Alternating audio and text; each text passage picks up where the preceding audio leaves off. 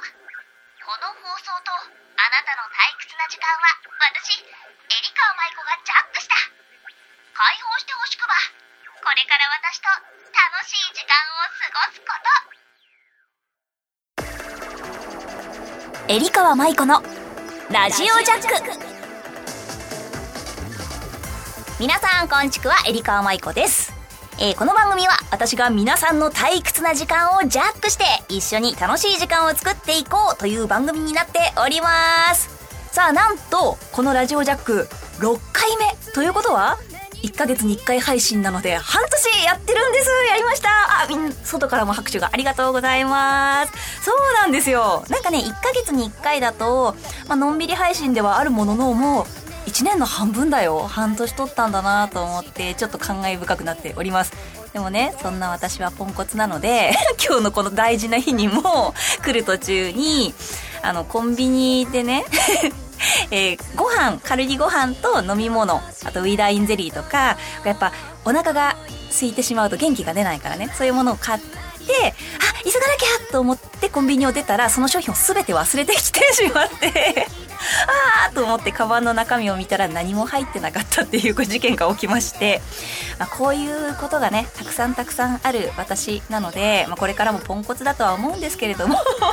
皆さんこういうお話とかもたくさんまだまだしていこうと思いますのでよろしくお願いします。さあ番組では皆様からのメッセージを募集していますよ。メールの宛先はサイトの右上にあるメッセージボタンから送ってください。皆様からのお便りそして気鋭のハガキ職人さん大大大募集です。よろしくお願いします。それではエリカ舞子のラジオジャック。今日も最後まで解放しませんよ。この番組はラジオクロニクルの提供でお送りします。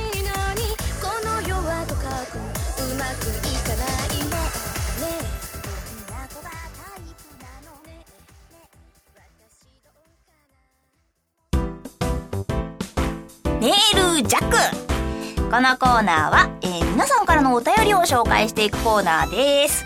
さあ今日もですねたくさんお便りをいただきましてで今回はあのー夏にちなんだちょっとメッセージも多かったので読んでいければなと思います。まずはこちらです。ラジオネーム、ハピちゃんさん。えー、エリカワ部長、よろ、えー、こんちくわ、こんちくわ。えー、ボイスメッセージの、あ、予約をしたのですが、ありがとう楽しみに待っています。えー、ところで、自分はダジャレが得意なので知ってるよ。謎かけを一つ。なんだなんだ。えー、麻雀初心者とかけまして、ふんふん。えー、ヤンキー中高生と解く。はい。その心は？どちらも不計算が苦手でしょう。あな なるほどね。あの麻雀の不計算負を計算していくこととヤンキー中高生のあの警察官の不計算ねが苦手でしょうと。私ちょっと説明してると恥ずかしいんだけど。えー、今でも両方ビビりますが。えっと、ポリスエリカーなら逮捕されたいです。もうこれは、もうこのダジャレが逮捕だよ。ありがとう。そう。ハプちゃんはね、ことあるごとにこういう、ちょっと、まあ、ハイセンスな ダジャレを送ってくるんだけど、まあ、ちょっと元気が出るね、ダジャレをありがとうございました。まあ、まあまあ、うまいですね。うん。不計算ね。はい。はい、続きまして、えー、ラジオネーム、よっちゃんさん、えー、部長、おはこんち、こんちくわじゃないの、こんち、えー、夏、祭り、露天、といえば、うん、中学生の頃に太鼓を叩いたり、デートの淡い思い出あるんだね。浴衣姿の彼女にキュンキュン。露店でもバイトしました。あ、そうなんだ。お便りありがとうございます。なんか、露店のお兄さんとか、こう露店のちょっとやんちゃ系の人って、少しこう中高生からすると憧れのお兄さん的な気持ちがあってね。よく漫画とかアニメとかドラマでも、大体露店のお兄さんってかっこよくて 姉ちゃんこれ持ってきなよみたいな感じで、もう爽やかなこのお兄さんと、あ、え、恋が始まる？みたいなのがちょっと期待できるようなイメージがあるんですが、バイトしてたんだね。へえ。私はね、あの、近所で毎年お祭りがあったんですけど、そこですごい盛大な、こう、おみこしがバーって、こう、街を練り歩くんだけど、そのおみこしを担が、担がれながら、そのおみこしの上にね、お姉さんが乗ってて、そのお姉さんが、この横笛を吹きながらおみこしに乗ってるの。で、そのおみこしをみんな男の人がワッショイワッショイってかす、担いでるの。それがめちゃめちゃ迫力あって、私もあのお姉さんになりたいってめちゃめちゃ思ってたんですよね。そう、すごかったの。やっぱ、かっこよすぎて。っておみこしの上で笛を吹いてるんだよ。そうそう。だからね、そういうね、思い出があって、やっぱその露店のお兄さんとか、おみこしを担ぐ男の人とか、そういう笛とかを吹いて、お祭りで活躍してる人ってめちゃめちゃかっこよく見えた思い出があります。いいね、いいね。はい、ありがとうございます。続きまして、ラジオネーム、マー君。えーと、ポンコツ娘さん、こんにちは。こんばんは、こんにちは、ありがとう。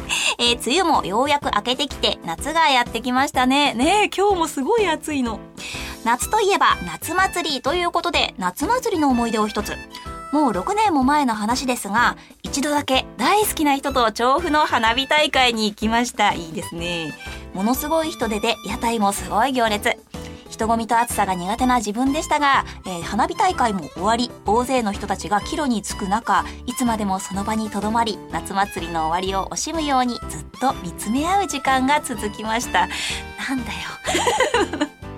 ちょっとムズムズしますね、えー、残念なことに大好きな人との関係は終わってしまいましたが、いつまでも忘れることができない思い出です。よかったら、ポンコツ娘さんの夏祭りデートのお話を聞かせてください。なるほど。ありがとうございます。私はね、デートっていうデートはそんなにないんだけども、あの、学生の頃に、みんなで、よくさ、みんなでお祭り行こうみたいな、大体あるじゃないですか。で、その中に、一緒に行か中に好きな人もいたの。で、みんなで行くってことになって、私は気合を入れて浴衣を着たのですが、私ね、あの、大体中、小中高と、ちょっとふっくらしてたのよ、体型が。で、その浴衣を着た自分、一人の時はそんなに気にしなかったんですけど、みんなでお祭りに行って、他の女の子たちを見た時に、みんなちょっとこう、華奢で、すごいね、浴衣が可愛くて、ちょっと自分と比べちゃったんだよね、その時に。それで、あ、私他の子より浴衣があんまり似合ってないかも、と思って、まあ、お祭りも楽しみつつ、ちょっとシュンとなってね、あ、好きな男の子いるのに私の浴衣きっと可愛くないかなみたいな気持ちで歩いていたら最後よこれ 最後に別の友達が「エリーエリー何々くん、ま、エリーのこと好きなんだって」みたいなことを教えてくれて「えー!」ってなってめちゃめちゃテンションが上がったっていうのが一番の思い出 そう。これはね、まあ、最終的にこの恋はまあ実らなかったんだけどもまあでもその時はね、なんかやっぱ自分って結構みんなそれぞれだと思うんだけど、コンプレックスがそれぞれあると思うんだよね。で、私は肩幅とか、その時は太ってたのが、すごいコンプレックスだったけど、やっぱ好きな人に気持ちは伝わるし、誰かにとっては可愛いと思ってもらえてるんだなと思ったので、めちゃめちゃ嬉しくなったっていう思い出があるので、なんかね、やっぱ学生の頃とかこういう淡い思い出、皆さんもそれぞれあると思うんですが、思い返すとムズムズするね。たくさんの思い出話をありがとうございました。またまたね、こんな風に普通のお便りや皆さんのたくさんの思い出を聞かせていただければと思います。以上、メールジャックのコーナーでした。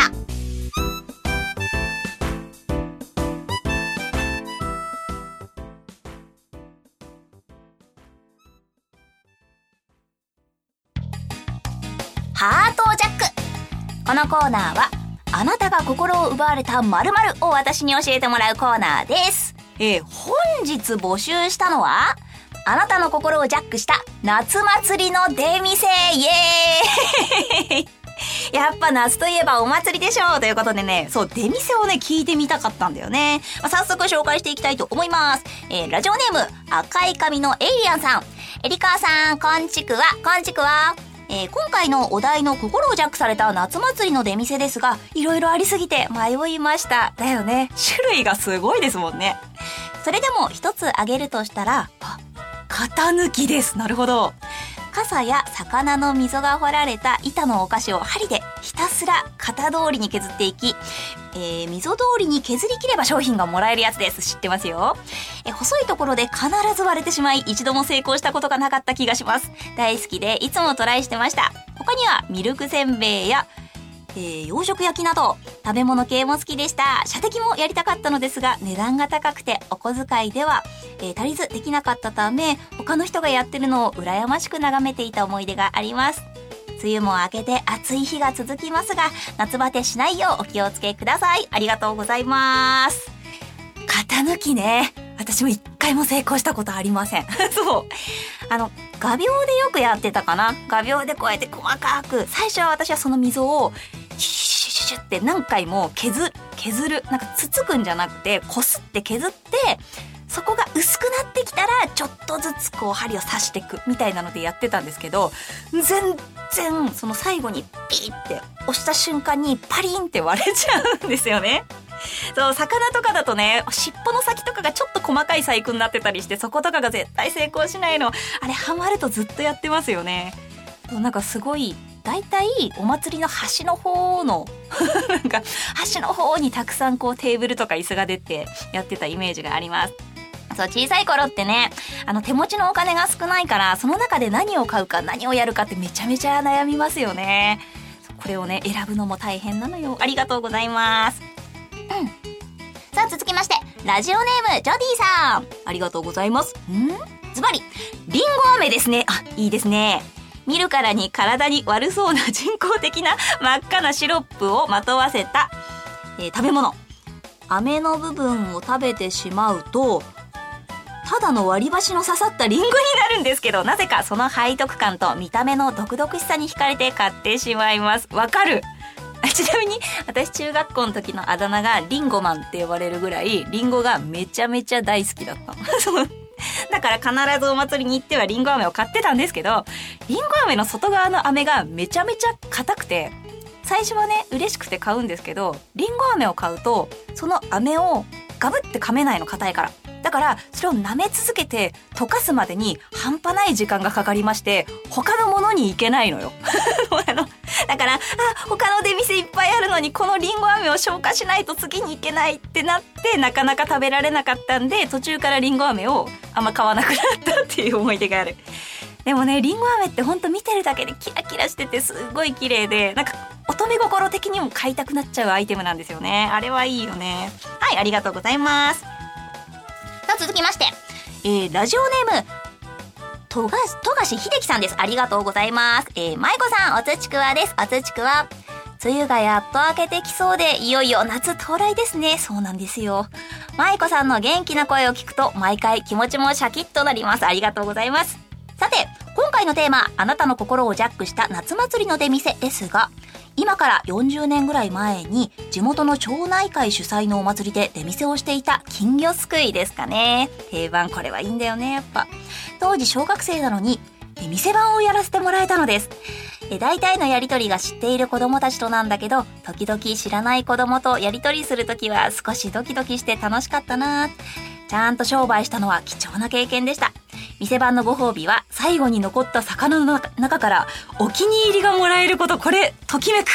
え今は金魚すくいも上から眺めるに留めていますが、祭りには欠かせないお店だと思います。素敵ですね、これ。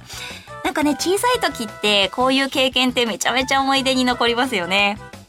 私もそのちっちゃい頃におみこしを担いでいろんなお家を回ってそこでスイカをもらったり飲み物をもらったり最後にはその町内会の人たちからお駄賃もらえるっていうシステムが あったんですけど、やっぱその何かをしてご褒美をもらうみたいなのを小さい時にやってると、やっぱ汗だくになって、えー、頑張った思い出っていうのがめちゃめちゃ心に残ってるので、こうやって知らない子たちと触れ合うのもね、こういう機会がないと絶対なかなかないと思うので、こうやって店番をしたとか、やりとりにドキドキしたっていうのが大事な今へ繋がってると思うので、いいな、いいな。素敵な経験をありがとうございます。ちなみにね、そのおみこしをやって、わっしょいわっしょいってやる、その目の前に、あの、なんて言うんだろう、あれ。棒の先にさ、ちょっと紙みたいなのがついてて、私説明下手だね。か、柏木？え？棒の先に、こう、いっぱいこう紙がついてて、シャーンシャーンってこう、神主さんが振るみたいな棒があるじゃない？あれを一人しかやれないの。この町内会の子供たちの中で。みんなおみこし担ぐ専門家、それについていくのね。で、それの、それを振る役目だけ一人だけできるの。もう、それがどうしてもやりたくて、はいはいはいはいってめちゃめちゃ手を挙げて それをやって、で、大人の人がありがとうってこうお辞儀をしてくれた上にそれをシャンシャンってやったりするんだよね。なんかすごい新鮮な行為だったけど、子供の時にはね、それがね、もう、とリーダー的な気持ちに見えてね、すごいやりたかったって気持ちを今思い出しました。ありがとうございます。皆さんのたくさんの思い出、そして素敵な心ときめく出店ですね、教えてくれてありがとうございます。今年の夏祭りは、ちょっとね、難しいこともあるかもしれないけど、そういう、こう人が集まるものとか、もうワクワクするようなことがあったらみんなで楽しんでいきましょう。さあ、ありがとうございました。ハートジャックのコーナーでした。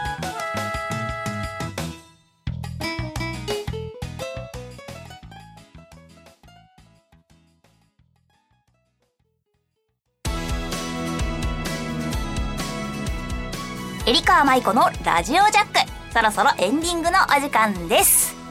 ねえ、来る時に置いてきたやつまだあるかな？コンビニに置いてきた商品の話ね。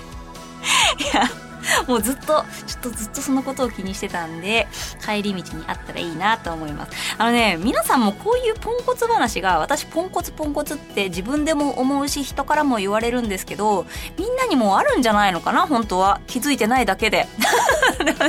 私がだって毎日こんなに珍事件に遭遇してるのに、みんなにないわけがないんだよ。生きてれば毎日事件の連続なんだからと思うんだけどな。そういろんなところでも言ったんだけど本当にね飲み物を買えばボタンを押して商品を忘れてくるし まあ鍵穴に あ、鍵穴じゃない、あの、お金を入れるところに家の鍵を刺そうとするし、今日みたいに商品を忘れてくるし、これね、疲れてるって言われるけど、疲れてるんじゃない。これが私の日常風景だから、の、そ、そこだけよろしくお願いします。なので、みんなもね、そういう日常のポンコツ話があったら教えてほしいんで、そういうのも、あの、お便りでください。共有していこう。恥ずかしくないよ。ありがとうございます。はい。えーとですね。ツイッター、ブログなど、私も SNS でたくさんそういうことを発信してますので、よかったら覗いてみてください。そして、アーケード版、コナミ麻雀ファイトクラブ、新しいバージョンが出ましたよ。シップ、かっこいいバージョンになって写真を撮り直したりとかもしておりますので、皆さんもぜひ、えー、ゲームセンターでプレイしてみてください。そして、コナミ麻雀ファイトクラブ SP こちらはアプリ版ですアプリでももしかしたら本物のプロ雀士そして私とでマッチングができちゃうかもというわけでぜひプレイしてみてください。さらにさらにボイスメッセージです。皆さんもうね送ったよって言った方もいましてありがとうございます。引き続きこのボイスメッセージ期間限定で募集中です。明るくセクシーにささやいてあなたのためだけにメッセージを収録します。詳しくはラジクロのトップページをご覧ください。締め切りが8月20日あれ？間もなくです。みんな急いで。というわけでぜひぜひ募集しております。よろしくお願いします。それではエリカ・マイコのラジオジャック。今日はここまでです。ここまでお相手をしたのはポンコツじゃないんだから！なエリカ・マイコがお送りしました。また次回お会いしましょう。あつちくわこの番組はラジオクロニクルの提供でお送りしました。